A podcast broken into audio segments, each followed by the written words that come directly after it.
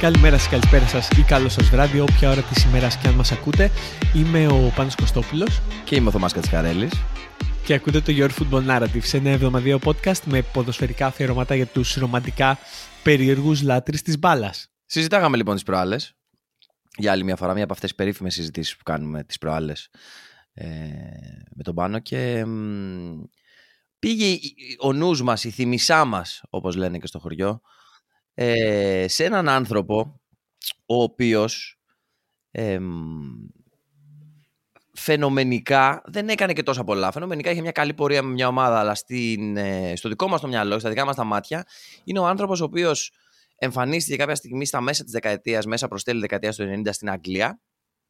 Πήγε εκεί, τους είδε όλους έτσι μεθυσμένους, ψηλούς, δυνατούς, να παίζουν μπάλα και τους είπε «No, ε, και αποφάσισε, αποφάσισε, με τον τρόπο του μάλλον, κατάφερε να αλλάξει εν ολίγης, ε, τη φυσιογνωμία και όχι την ιστορία απαραίτητα, αλλά τα πιστεύω μιας ομάδας ε, που μέχρι και το σημείο ήταν γνωστή για κάτι τελείως διαφορετικό από αυτό που το οποίο έγινε γνωστή μετά από αυτόν και μιλάμε φυσικά για τον Αρσέν Βεγγέρ. Ο οποίος πήγε στην Arsenal το 96 με μια πορεία ουσιαστικά στο γαλλικό πρωτάθλημα με Νανσί και Μονακό.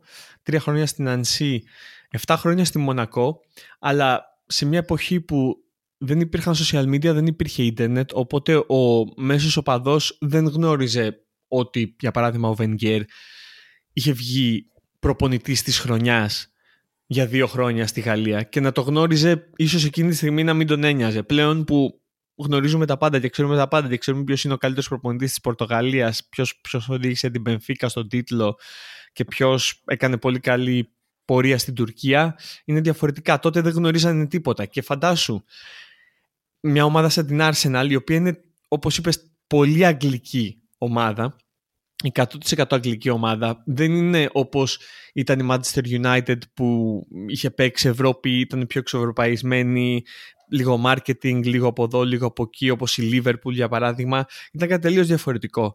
Η Arsenal ήταν η ομάδα των FA Cups. Ήτανε, τη φωνάζανε boring Arsenal και αυτό εμείς δεν το έχουμε δει. Όχι, δεν, το, δεν, το, δεν μπορούμε δεν μπορούμε να το φανταστούμε καν. Και δεν είναι τόσο μακριά από την εποχή μας. Δηλαδή, η, τελευταία πρωταθλήματα της Arsenal ήταν το 89 και το 90 με τον ε, Graham, τον ε, Σκοτσέζο θρύλο της ε, Arsenal, ε, δημιουργώντας την Boring Arsenal, την οποία, όπως ανέφερες, η οποία αποτελούνταν κυρίως από Άγγλους ποδοσφαιριστές. Ήταν μια φουρνιά γενικά Άγγλων ποδοσφαιριστών, οι οποίοι πήγανε και τσιμεντώσανε που λέμε την άμυνα της Arsenal και έμεινε έτσι. Δηλαδή ήταν ο David Seaman, ο Steve Bould, Lee Dixon ο Νάιτζελ Γουίντερμπερν, ο αρχηγός από τα 21 του και με προβλήματα αλκοολισμού ήδη από τότε, Τόνι Άνταμς και ο παρτενέρ του στην άμυνα και μετέπειτα, ο Μάρτιν Κίον. Ήταν μια παρέα οι οποίοι τους συχαινόταν περισσότερο, η υπόλοιπη Αγγλία τους θεωρούσε στα όρια του αντιποδοσφαιρικού. Είναι κάτι σαν τους Detroit Pistons στην εποχή που οι Bulls ε, διεκδικούσαν το πρωτάθλημα στη, του NBA στην, ε, στην Αμερική. Μια ομάδα η οποία ήταν στα όρια του αντιαθλητικού,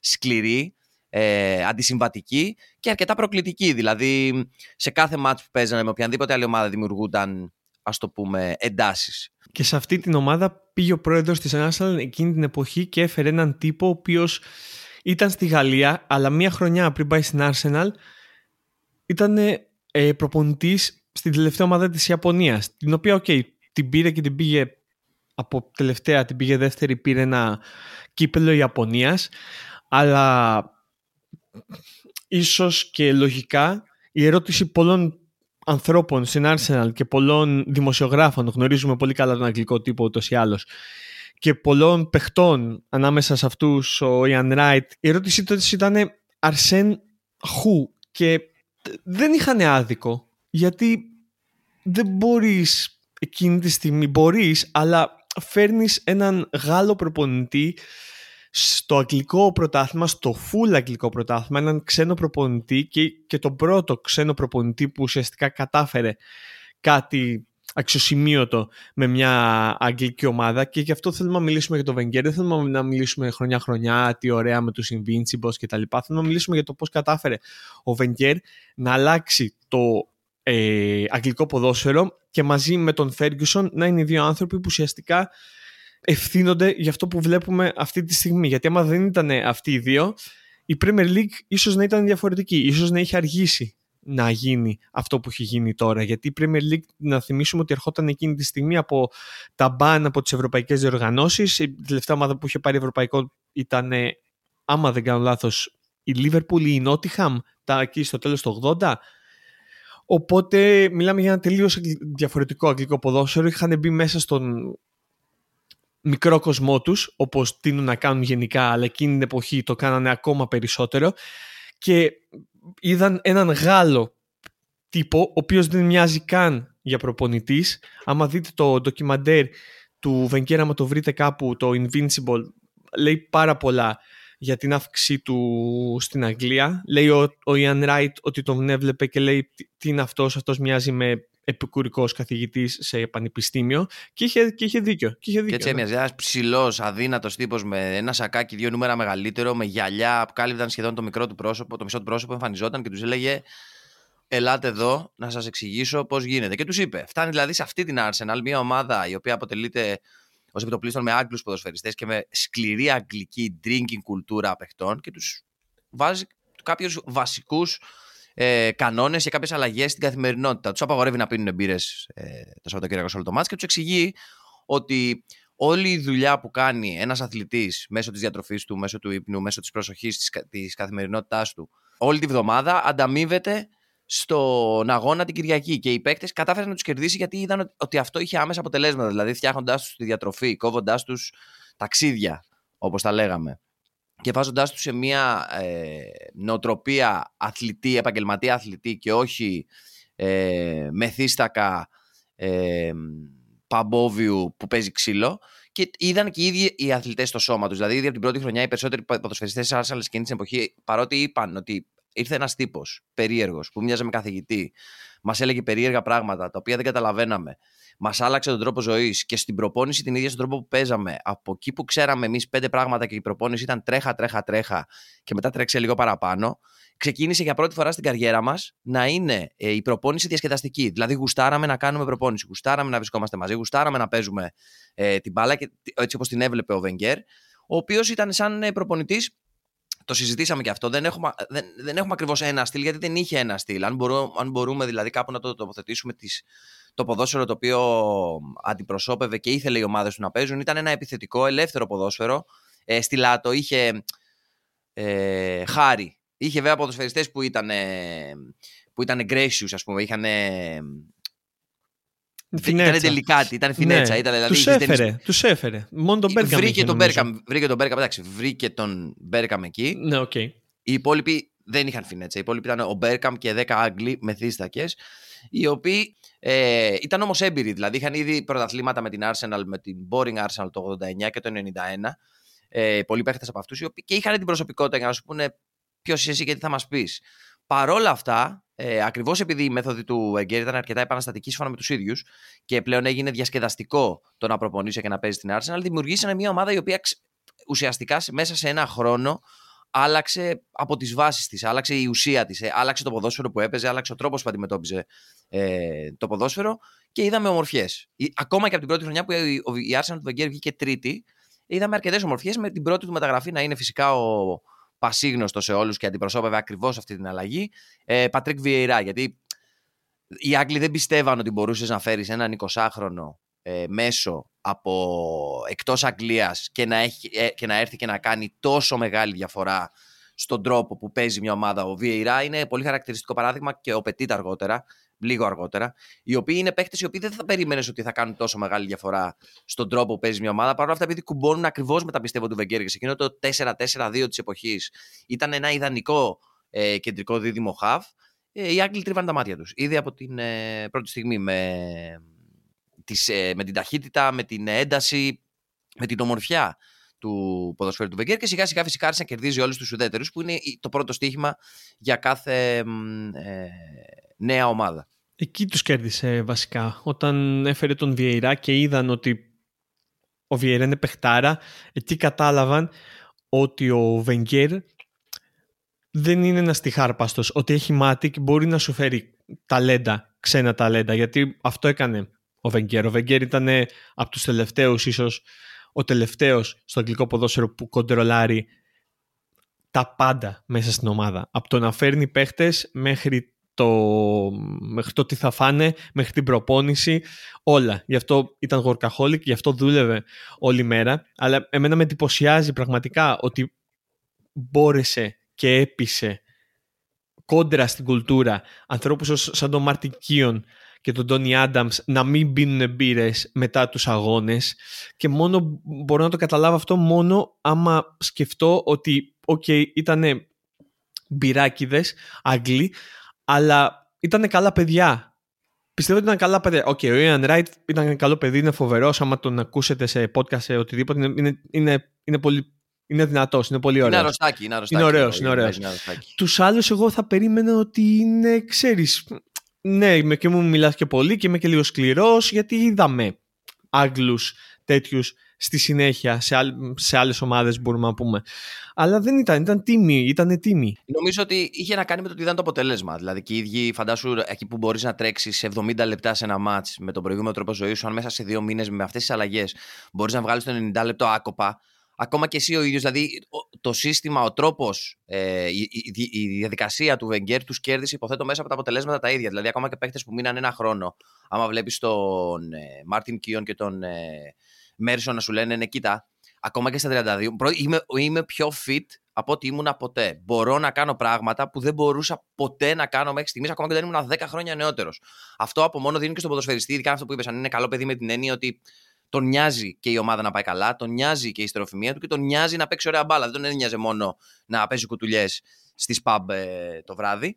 Και νομίζω ότι έτσι τους κέρδισε σιγά σιγά. Δηλαδή, σκέψτε το εξής: Από εκείνη την ομάδα που συζητάμε, δηλαδή μια καθόλου βρετανική ομάδα, ακόμα ήδη από την πρώτη χρονιά που φέρνει τον ε, Βιεϊρά και μετά έπειτα που έφερε τον Πετίτ, τον Overmars και τους μπόλιασε όλους αυτούς, ε, είναι πραγματικά αξιοσημείωτο το πώς κατάφεραν αυτοί οι ποδοσφαιριστές να υπηρετήσουν ένα τόσο διαφορετικό στυλ ποδοσφαίρου σε μια τόσο προχωρημένη ποδοσφαιρική ηλικία, αν θέλουμε, ε, τόσο ε, αποδοτικά. Και αρκετά γρήγορα. Και αρκετά γρήγορα. Γιατί νομίζω στη δεύτερη σεζόν πήρε το πρωτάθλημα.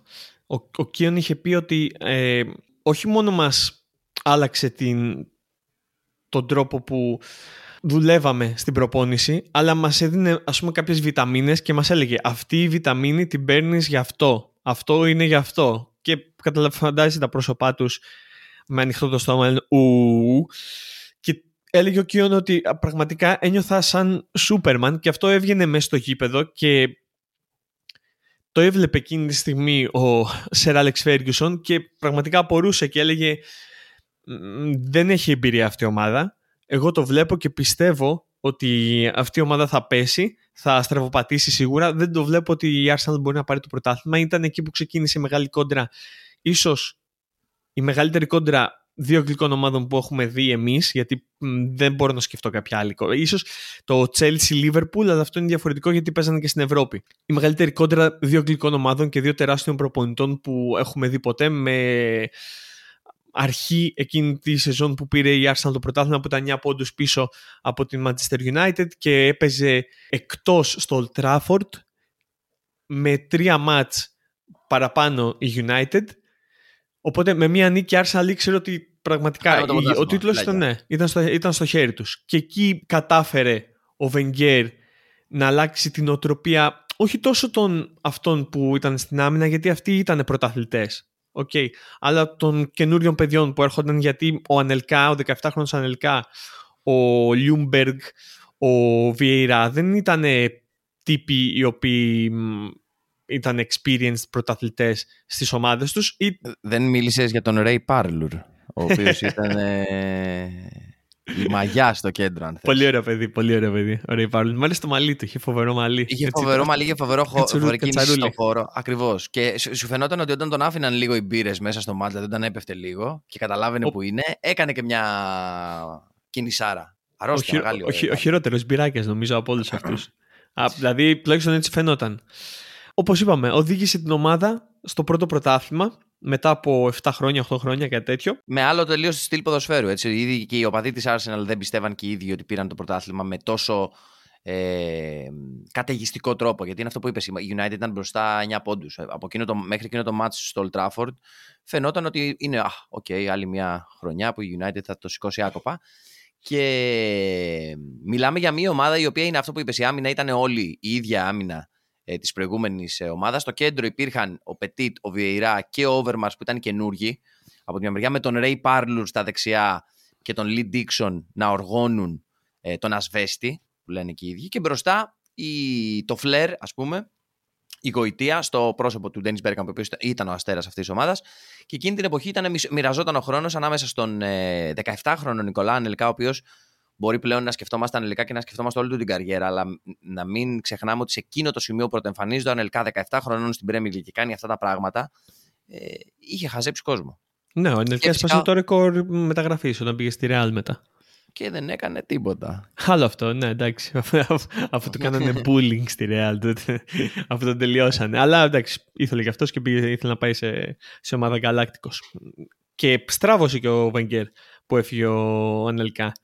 Αλλά ήταν εντυπωσιακή εκείνη η Arsenal. Ήταν εκεί που έγινε το κλικ, εκεί που ήταν το, το, το turning point που άλλαξαν όλα για αυτή την ομάδα. Αλλά η ομάδα που έχουμε δει εμείς και μας έχει εντυπωσιάσει περισσότερο δεν ήταν ούτε αυτή αλλά ούτε η ομάδα των Invincibles που ήρθε μετά από κάποια χρόνια. Ήταν η ομάδα του μεσαίου πρωταθλήματος. Έχει πάρει τρία ο Βενγκέρ.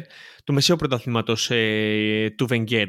Μια ομάδα με Ανρί, μια ομάδα με πυρές, με όλους όσους είπαμε και μια ομάδα σε transition που έβλεπες ότι ο Βενγκέρ προσπαθεί να φτιάξει κάτι άλλο και πόσα, 7 χρόνια μετά 6-7 χρόνια μετά την υπογραφή του για την Arsenal έχει δώσει την προσωπικότητά του στην Arsenal και βλέπει μέσα στο γήπεδο αυτό που πραγματικά θέλει αυτός να παίζει η ομάδα του. Και είναι, είναι, είναι, αυτό είναι satisfaction 100% δηλαδή άμα βλέπεις κάτι τέτοιο. Ε, ότι εκείνη τη χρονιά που το πήρε, άμα δεν κάνω λάθος το πρώτο, ήταν, έγινε η πρώτη αγγλική ομάδα και δεν ξέρω αν ισχύει ακόμα, η οποία σκόραρε σε όλα τα παιχνίδια της μέσα σε μια σεζόν. Δηλαδή οι Invincibles δεν σκόραραν νομίζω σε δύο, είχαν και 2-0-0 ή κάτι τέτοιο. Η ομάδα του 2001, το δεύτερο πρωτάθλημα, δεν, είχε σκοράρει σε όλα τα παιχνίδια. Δεν είχε χάσει βαθμό εκτός έδρας, που ήταν σίγουρα η πρώτη ομάδα μέχρι και το σημείο που το έκανε. Και γενικά ήταν μια ομάδα η οποία δεν, ε, δεν κόλωνε ρε παιδί μου, δηλαδή δεν έκοβε. Το είχαν πει και οι ποδοσφαιριστές ήδη μετά ότι αυτό που μας έκανε τεράστια εντύπωση εκείνη τη χρονιά είναι ότι είχαμε τόσο μεγάλη πίστη σε αυτού μας και στον τρόπο παιχνιδιού που παίζαμε, αλλά κυρίως αυτό που μας ανέβασε είναι ότι ο Βεγγέρο ο ίδιος, ακόμα και όταν φτάσαμε προς το τέλος που έπρεπε, ρε παιδί μου, να είμαστε πιο προσεκτικοί, πιο μαζεμένοι, μπαίναμε μέσα και παίζαμε το παιχνίδι. Τέσσερα, τέσσερα. Πέντε, πέντε. Ό,τι είναι να γίνει, ας γίνει. Και αυτό έβγαινε. Βέβαια, εντάξει, είχε και τους παίχτες στο peak τους. Δηλαδή, είχε τον Ανρί, τον οποίο η... ο ποδοσφαιρικός κόσμος μέχρι εκείνο το σημείο τον ήξερε σαν εξτρέμ. Ο Βενγκέρ μας έδωσε έναν από, από τους ομορφότερους κεντρικούς επιθετικούς όλων των εποχών και σίγουρα το, πιο... το μεγαλύτερο του παίχτη στην Arsenal. Το καλύτερο είχε πλασέ που έχουμε δει ποτέ. πραγματικά. Και τον, ε, τον έδεσε μπροστά με Μπέρκαμπ, με Νουάνκο Κανού, με Σιλβέν Βιλτόρ.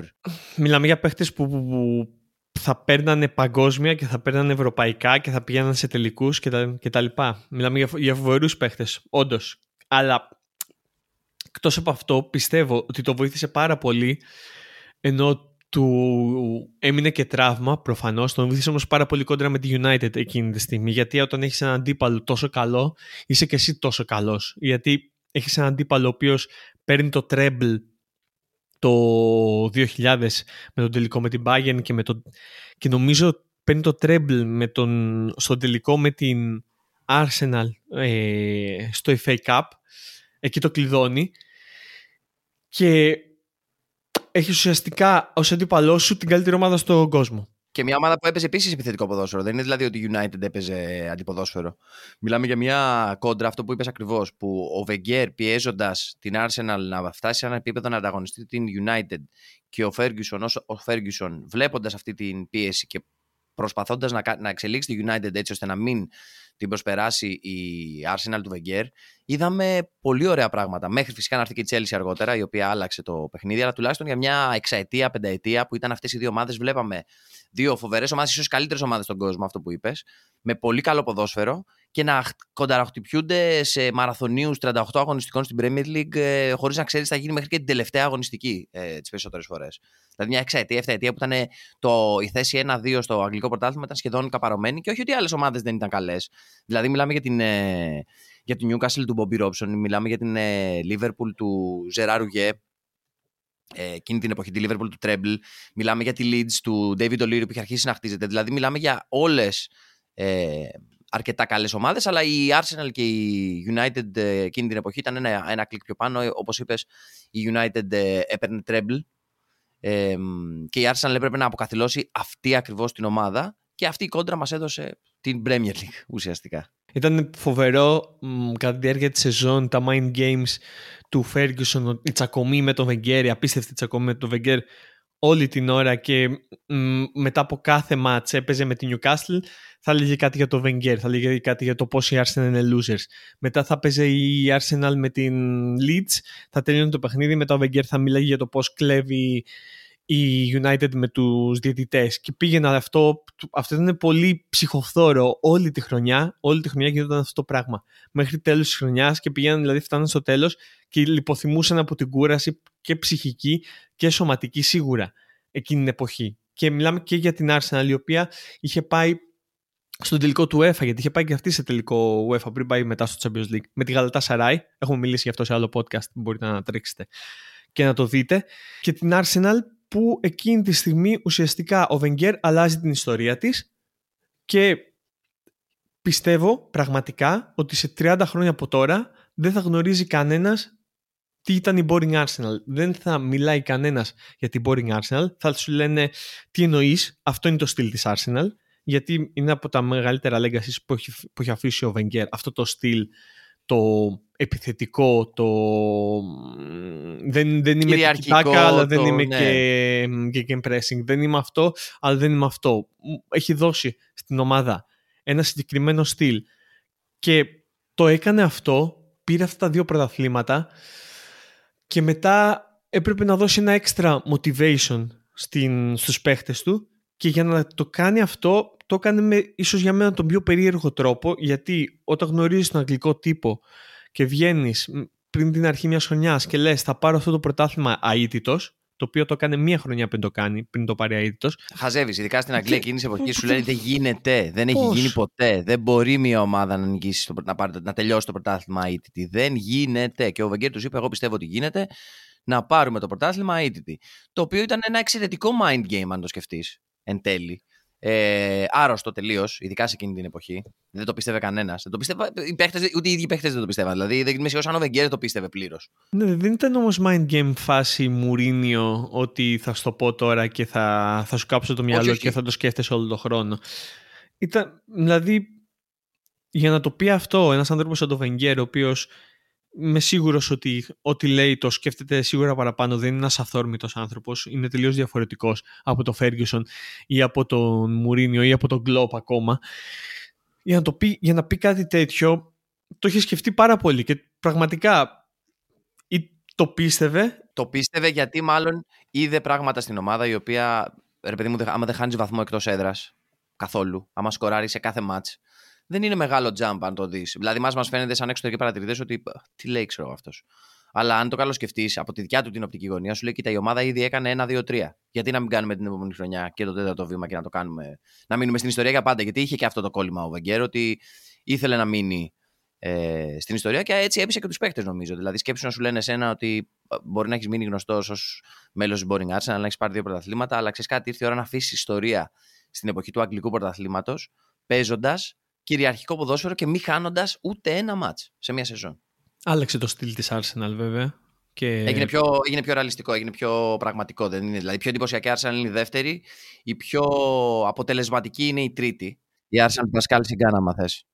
Πασκάλ Σιγκάν και Φελίπε Σεντέρε να έρχεται σιγά σιγά και πάρα πολλούς ακόμα με Γκάιλ Κλεισί αλλά αυτό το αφήνουμε για άλλο podcast ξέρετε ποιο podcast ξέρεις για μένα τι ήταν περίεργο με εκείνη την Arsenal. Ο, δεν μπορώ να καταλάβω πώς μια ομάδα η οποία δεν έχει το μέταλλο του πρωταθλητή γιατί εκείνο το έχει η Manchester United και για μένα δεν το έχει η Arsenal ποτέ δηλαδή ακόμα και ε, μέχρι τους Invincibles δεν το είχε αυτό το μέταλλο του πρωταθλητή OK, okay.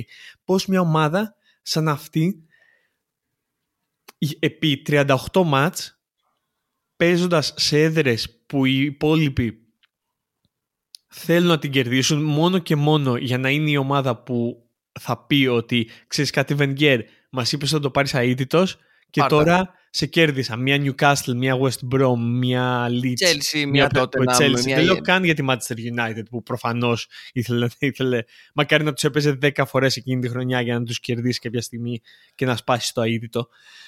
Και έχεις φτιάξει αυτή την οτροπία με παίχτες οι οποίοι δεν είναι η τετράδα της άμυνας που έχεις κληρονομήσει στην πρώτη σου χρονιά με Κίον κτλ. κτλ. Είναι μια τετράδα άμυνας η οποία είναι τελείως αντισυμβατική με έναν Λορέν ο οποίος είναι half και τον γυρνάς back έναν Cole ο οποίος είναι από τις ακαδημίες και δεν είναι αυτό για την Arsenal εκείνη την εποχή δεν είναι πολύ α, γνώριμο το, και αυτός πιο επιθετικός παίχτης τον γυρνάς πίσω Κόλο Τουρέ το, ο οποίος γύρναγε την Ευρώπη εκείνη τη στιγμή από την ακτή Λεφαντοστού για να κάνει ένα tour για trials σε πολλές ομάδες και τον απορρίψανε όλες και τον κράτησε ο Βενγκέρ και τον έκανε αυτό που τον έκανε και ένα Σολ Κάμπελ, okay, ο οποίος okay, ήταν παιχταράς. Άλλαξε την ιστορία της Arsenal ο Σολ Κάμπελ. Ναι, και είχε φύγει από την μισητή αντίπαλο προφανώς. Και έναν Λέμαν ο οποίος είναι ο Λέμαν, δεν είναι... Εντάξει, το Σίμαν είχε πήγε στο Λέμαν. Ναι. Δεν, δεν ξέρουμε καν άμα ανέβηκε σε επίπεδο με αυτή, με αυτή, με αυτή τη μεταγραφή. Και πήρε αυτούς τους παίχτες και τους έκανε, και τους έκανε μια ομάδα η οποία πηγαίνει και είναι 0-0, 1-0, 0-0, 1-0 και παίρνει παιχνίδια. Παίρνει παιχνίδια με μέταλλο πρωταθλητή φοβερό. Που άλλες ομάδες δεν έχουν καταφέρει να το κάνουν. Εκεί ήταν το challenge όμως, ότι ήταν προσωπικότητες μάλλον υποθέτω που θέλανε το κάτι παραπάνω και τους βάζει ένα challenge το οποίο από τη μία σου λέει ότι πας για το πρωτάθλημα ε, κυριαρχικά, Απ' την άλλη πρέπει να κοιτάς match-match. Γιατί στην πραγματικότητα δεν έχει σημασία αν θα κερδίσεις από τα 38 μάτς στα 37 με πεντάρες, αν χάσεις το 38. Δηλαδή ήταν και τέτοιο είδους challenge, ώστε σε κάθε παιχνίδι πρέπει να είναι εκεί. Και φάνηκε αυτό σε αρκετά παιχνίδια και φάνηκε μάλιστα και αφού η δηλαδή Arsenal εκείνη τη χρονιά πήρε το πρωτάθλημα βαθμολογικά 4-5 αγωνιστικές που τελειώσει το μάτς, 3-4 μάτς, δεν θυμάμαι πόσα ήταν. Και εκεί φάνηκε η ουσία του mind game που έκανε ο Βεγγέρ στους παίχτε του, λέγοντας ότι ορίστε, πήρατε το πρωτάθλημα. Θέλετε όμως να πάρετε το πρωτάθλημα σαν ένα ακόμα πρωτάθλημα ή θέλετε να μείνετε στην ιστορία; Και η μαγεία του mind game αυτού είναι, ε, φαίνεται σε εκείνα τα παιχνίδια. Στα παιχνίδια που έχει ήδη τελειώσει το πρωτάθλημα, έχει ήδη πάρει Arsenal και παρόλα αυτά η ομάδα αρνείται πεισματικά να χάσει. Γιατί σου λέει όχι, θα το κάνουμε και θα μείνουμε στην ιστορία. Δηλαδή το πιστεύουμε απόλυτα αυτό και είναι. Γι' αυτό έχει πει και ο ίδιος ο Βεγγέρο ότι κατάφερα έστω ότι από τα 20, 30-40 χρόνια που είμαι προπονητής, κατάφερα μία χρονιά να τα κάνω όλα τέλεια. Και αυτή είναι η χρονιά ε, των Invisibles. Δηλαδή είναι το, η κορυφή πραγματικά αυτού που λέμε ως ε, Project The Gear στην Arsenal και ήταν πραγματικά πανέμορφο να το παρακολουθείς. Και να το κάνεις απέναντι σε αυτή τη United. Ε, το ξαναλέω, είναι, είναι, είναι εντυπωσιακό αυτό που έκανε. Πήγε, πήρε την ομάδα και την πήγε 49 παιχνίδια χωρίς ήττα στο τέλος. Έχασε τελευταίο παιχνίδι προφανώς από τη United. Α, και μετά έθεσε τον επόμενο στόχο, ο οποίος λογικά δεν, μπορείς να, δεν υπάρχει άλλος στόχος, είναι να πας να πάρεις το Champions League. Και ήταν άτυχος, πιστεύω, που έπεσε σε έναν Ροναλντίνιο, που έπεσε σε μια Μπαρσελόνα που δεν τη λες την καλύτερη Μπαρσελόνα ever, την Μπαρσελόνα του Ράικαρτ, για τον οποίο επίσης έχουμε κάνει podcast και μπορείτε να το ακούσετε, και σε έναν τελικό στον οποίο η, η Arsenal ήταν μπροστά 30 λεπτά πριν τη λήξη και στραβοπάτησε και έχασε εκείνον τον τελικό. Δεν ήταν σε αυτό το επίπεδο, δυστυχώς. Δηλαδή η Μπαρσελόνα ακόμα και έτσι ήταν πιο καλύτερη ομάδα, νομίζω, από την Arsenal. Δεν, έπαιζε, δεν ήταν καν η Μπαρσελόνα του Γκουαρδιόλα, έτσι. Δηλαδή ήταν το match. Ε, επειδή τον είχαμε δει αυτό το τελικό, όπως θυμάσαι. Ε, αυτό που μου έχει μείνει από τότε και μου έχει μείνει τώρα είναι ότι απλά η Arsenal δεν ήταν σε αυτό το επίπεδο. Ήταν μια πάρα πολύ καλή ομάδα, αλλά η Barcelona έτυχε, ήταν η μέρα, ήταν οτιδήποτε. Ήταν ένα σκαλί πιο πάνω. Και δυστυχώς σε εκείνο το σημείο, αφού παίρνει το πρωτάθλημα τον Invincible Wenger και προχωράει με τον επόμενο στόχο της ευρωπαϊκής καταξίωσης, δεν τον έκανε τόσο απόλυτα όσο θα μπορούσε. Δηλαδή, δεν είναι ότι όλη η ομάδα τάχτηκε για αυτό. Και μετά κάπου χάθηκε και η ουσία, γιατί νομίζω ότι εκεί ήρθαν και αλλαγές. Εκεί η Arsenal φεύγει από το Χάιμπουρι που ήταν το σπίτι της και ήταν ένα άρρωστο γήπεδο ποδοσφαιρικό μέσα στη μέση της γειτονιάς που οι παίχτε από τα ποδητήρια είχαν επαφή με το δρόμο. Υπήρχε άλλη σχέση ε, μεταξύ των οπαδών και των ε, παιχτών. Φεύγοντας από το Χάιμπουρι, χάνοντας αυτό, αλλά και χάνοντας και την οικονομική δυνατότητα που σου έδινε, ενώ εκείνη την εποχή η Premier League είχε αρχίσει πράγματι να έχει τα περισσότερα λεφτά ε, από όλα τα πρωταθλήματα, να φέρνει τους πιο καλούς παίχτε και γενικά να παίζει χρήμα η Arsenal επέλεξε, ε, δεσμεύοντας ουσιαστικά το μέλλον της, να φτιάξει γήπεδο το οποίο το χρειαζόταν για να μείνει στο επίπεδο των top ομάδων. Αλλά αυτό την καθυστέρησε μια εξαετία, εφταετία ίσως που έπρεπε να το χτίσει και να το αποπληρώσει, που δεν μπορούσε οικονομικά να ακολουθήσει τις υπόλοιπες ομάδες. Και αν σκεφτούμε ότι εκείνη είναι η περίοδος που μπαίνει ο Αμπράμοβιτ στην ε, Premier League και οι υπόλοιποι ε, αρχίζουν πραγματικά να να, να, να σκορπάνε χρήμα, το να σταματήσει η Arsenal σε εκείνο το σημείο να επενδύει στην ομάδα και όχι μόνο αυτό, αλλά να γίνει ουσιαστικά στόχος όλων των υπόλοιπων επενδυτών. Δηλαδή, όποιος ήθελε από εκείνο το σημείο και μετά έναν καλό παίχτη, πήγαινε στην Arsenal, τάσκαγε και τον έπαιρνε. Και αυτό γινόταν για όλη την επόμενη δεκαετία. Το οποίο η Arsenal φυσικά το πλήρωσε σε αποτελέσματα, γιατί παίρνει το πρωτάθλημα των Invincibles στο 4 και μετά στην πραγματικότητα δεν παίρνει τίποτα εκτός από δύο κύπελα μέχρι για τα επόμενα 10 χρόνια, ας πούμε. Δηλαδή είναι τραυματική η αλλαγή της αποτελεσματικότητας της ομάδας μετά από αυτή τη χρονιά. Δηλαδή, σκέψου να κάνεις αυτό, να πάρεις το πρωτάθλημα αήττητο πρώτη φορά στην ιστορία και μετά να μην κάνεις τίποτα. Δηλαδή. Η αλλαγή επίπεδου εκείνη τη στιγμή ήταν χάνεις το Champions League. OK. Okay. Περιμένεις λίγο και πας και χτυπάς το Champions League. Αυτή, εκείνη τη στιγμή πίστεψε ο Βενγκέρ ότι για να πάρω το Champions League, έχω φτάσει τόσο κοντά, για να πάρω το, αυτό το Champions League πρέπει να αναβαθμίσουμε το γήπεδο. Είχε αναβαθμίσει ήδη το προπονητικό κέντρο από την αρχή, αλλά ήθελε να αναβαθμίσει το γήπεδο, να μπει σε ένα γήπεδο 60.000 θέσεων, να, η ομάδα να παίρνει περισσότερα λεφτά τα οποία μπορεί να επενδύει. Αλλά η Arsenal δεν είναι, δεν είναι Manchester United, δεν είναι Liverpool, δεν έχει το brand name στην Ταϊλάνδη και στην Κίνα που να βγάζει τα πίστευτα λεφτά από, όλα, από όλες τις διαφημίσεις και τα λοιπά. Η Arsenal δεν ήταν, αυτό, δεν ήταν αυτό, ήταν κάτι διαφορετικό. Οπότε έχασε για μένα την ευκαιρία εκείνη τη στιγμή να πάει άλλα δύο-τρία χρόνια προσπαθώντας να πάρει το Champions League, το οποίο θα ήταν το απόγειο του Wenger σίγουρα και εκείνη τη στιγμή άλλαξε το chip και πήγε σε ένα διαφορετικό πλάνο χάνοντας βασικούς παίχτες, φεύγοντας ο Ανρί για την Μπαρσελώνα, διώχνοντας άλλους παίχτες με βιερά και τα λοιπά. Ε, μετά προσπαθούσε να φτιάξει ομάδες, δεν του έβγαινε γιατί θα ερχόταν μια Manchester United και θα σου έπαιρνε το Van Persie και, θα, και ο Van Persie θα πήγαινε, θα τα βάζε, θα τα κόλλαγε όλα την επόμενη χρονιά και θα έπαιρνε η Manchester United το πρωτάθλημα μέσα στα μούτρα σου. Έχουμε κάνει και podcast και για το Van Persie πλάκα-πλάκα. Μπορείτε να το ακούσετε και αυτό. Και χαλάει εκείνη η μαγιά και όπως είπες είναι παράξενο ότι το τελευταίο τους πρωτάθλημα ήταν το 2004 και είναι ένα invincible πρωτάθλημα, δεν είναι όποιο και όποιο. Και μετά 14 χρόνια μετά φεύγει ο Βενγκέρ. Πέρασαν 14, 14 χρόνια. 14 χρόνια. Μιλάμε για α, κάτι πραγματικά απίστευτο, είναι εντυπωσιακό 14 χρόνια ένας προπονητής να μένει στην ίδια ομάδα χωρίς να έχει κάνει κάτι ουσιαστικό, χωρίς να έχει πάρει κάποιο τρόπο κτλ. Και, και υπάρχουν πολλές συζητήσεις για το αν ο Βενγκέρ θα πρέπει να φύγει πιο πριν, ο ίδιος έχει πει ότι θα πρέπει να φύγει πιο πριν, άμα θα έπρεπε οι οπαδοί να στραφούν ε, κατά του Βενγκέρ, γιατί είχε πει και ο Βενγκέρ επίσης ότι μου μιλάτε για κούπες, αλλά το, να, το να τερματίζω στο top 4 για μένα είναι κούπα. Αυτό δεν με ξέρω. Εκείνη την ομάδα. Με εκείνη την ομάδα είναι όμως. Με, με τις ομάδες που είναι. είχε. Είναι, αλλά δεν, δεν το λες γιατί μετά έχεις την κοροϊδία του κόσμου. Μετά σου λένε Α, η Arsenal η τέταρτη, η τέταρτη Arsenal, η τέταρτη Arsenal. Δεν είναι αλλά... τέταρτη Arsenal. Mm? Δεν είναι πλέον τέταρτη Arsenal. Όχι, όχι. Λέω τότε. Τώρα ε, από Big Four πλέον έγιναν Big Six και με έχουν αλλάξει τα πράγματα. Αλλά τότε ήταν η τέταρτη Arsenal. Έτσι έλεγαν όλοι. Ναι, ναι, ναι. Όχι, και είναι κρίμα για αυτή την Arsenal. Αλλά είναι και ότι δεν μπορείς να κάνεις κάτι άλλο. Και ο Βενγκέρ είπε ότι πες μου κάποιον άλλον που θα μπορέσει να πάει την ομάδα 20 χρόνια συνεχόμενα στο Champions League.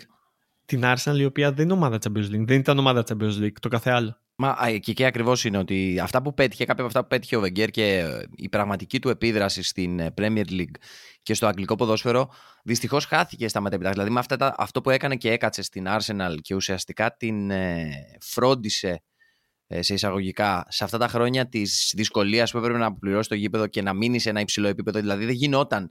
Σκέψτε όμως και το άλλο, την άλλη μεριά. Ναι, μεν ο Βαγγέρ σου λέει είναι επιτυχία για μένα που βγαίνει κάθε χρόνο Champions League. Στην πραγματικότητα δεν γινόταν να μην βγει Champions League για την ουσία της Arsenal. Γιατί θα είχε μεγάλα προβλήματα αν έστω και μία χρονιά δεν είχε την οικονομική δυνατότητα να αποπληρώνει ε, τα χρέη Δηλαδή είναι από μόνο του και αυτό πάρα πολύ σημαντικό.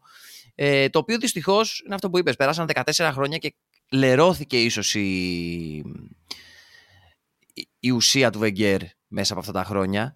Ε, είναι θλιβερό, δηλαδή το είπες πολύ όμορφα, ε, γιατί στην πραγματικότητα, αν είχε φύγει τότε το 7-8 μετά την, ε, το χαμένο τελικό του Champions League και τις αλλαγές και είχε πάει σε μία από τις μεγάλες ομάδες που τον θέλανε, ε, πιστεύω ότι θα, ε, είχε, είχε και άλλα να δείξει. Είχε και άλλα να δείξει που δυστυχώς ε, τα προσπάθησε, αλλά δεν εκτιμήθηκαν όσο ε, θα έπρεπε ίσως στην Arsenal τα μετέπειτα χρόνια. Και γενικότερα, σαν ουδέτερος ποδοσφαιρόφιλος, δηλαδή δεν έχουμε καμία ιδιαίτερη αγάπη για την Arsenal ούτε για τον ε, Arsene Wenger συγκεκριμένα πέρα του έργου του. Ε, είναι λίγο στενάχωρο. Δηλαδή, κοιτώντας πίσω, λες, γάμο το, θα ήθελα πάρα πολύ να είχα δει τον Wenger σε μια άλλη ομάδα ή σε μια εθνική.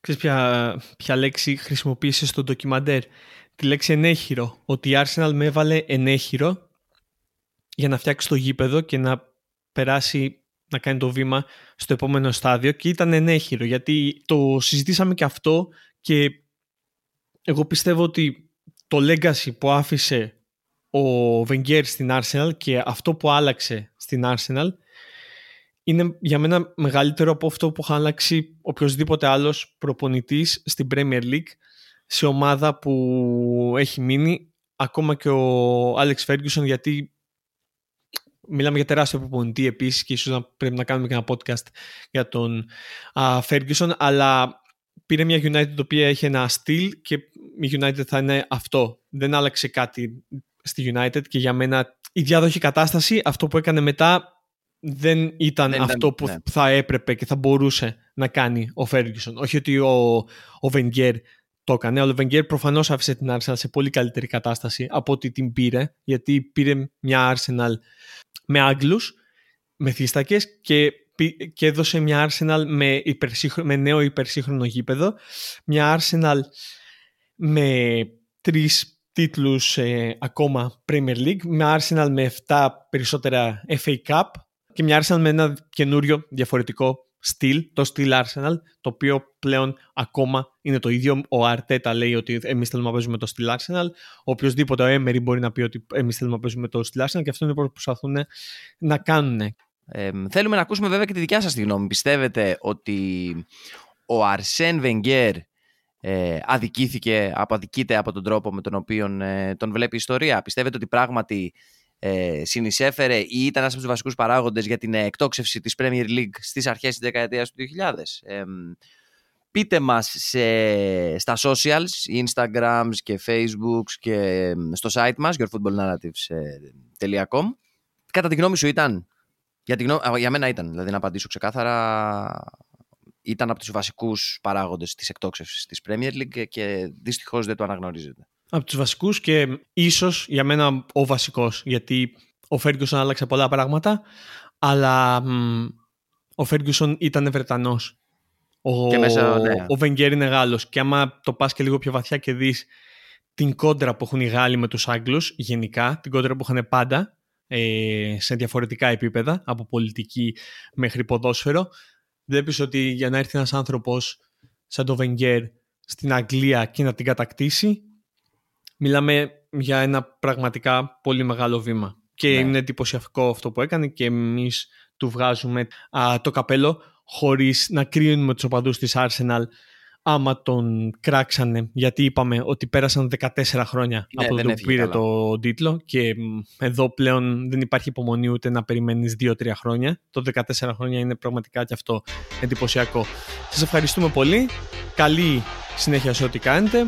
Au revoir. Ciao, ciao.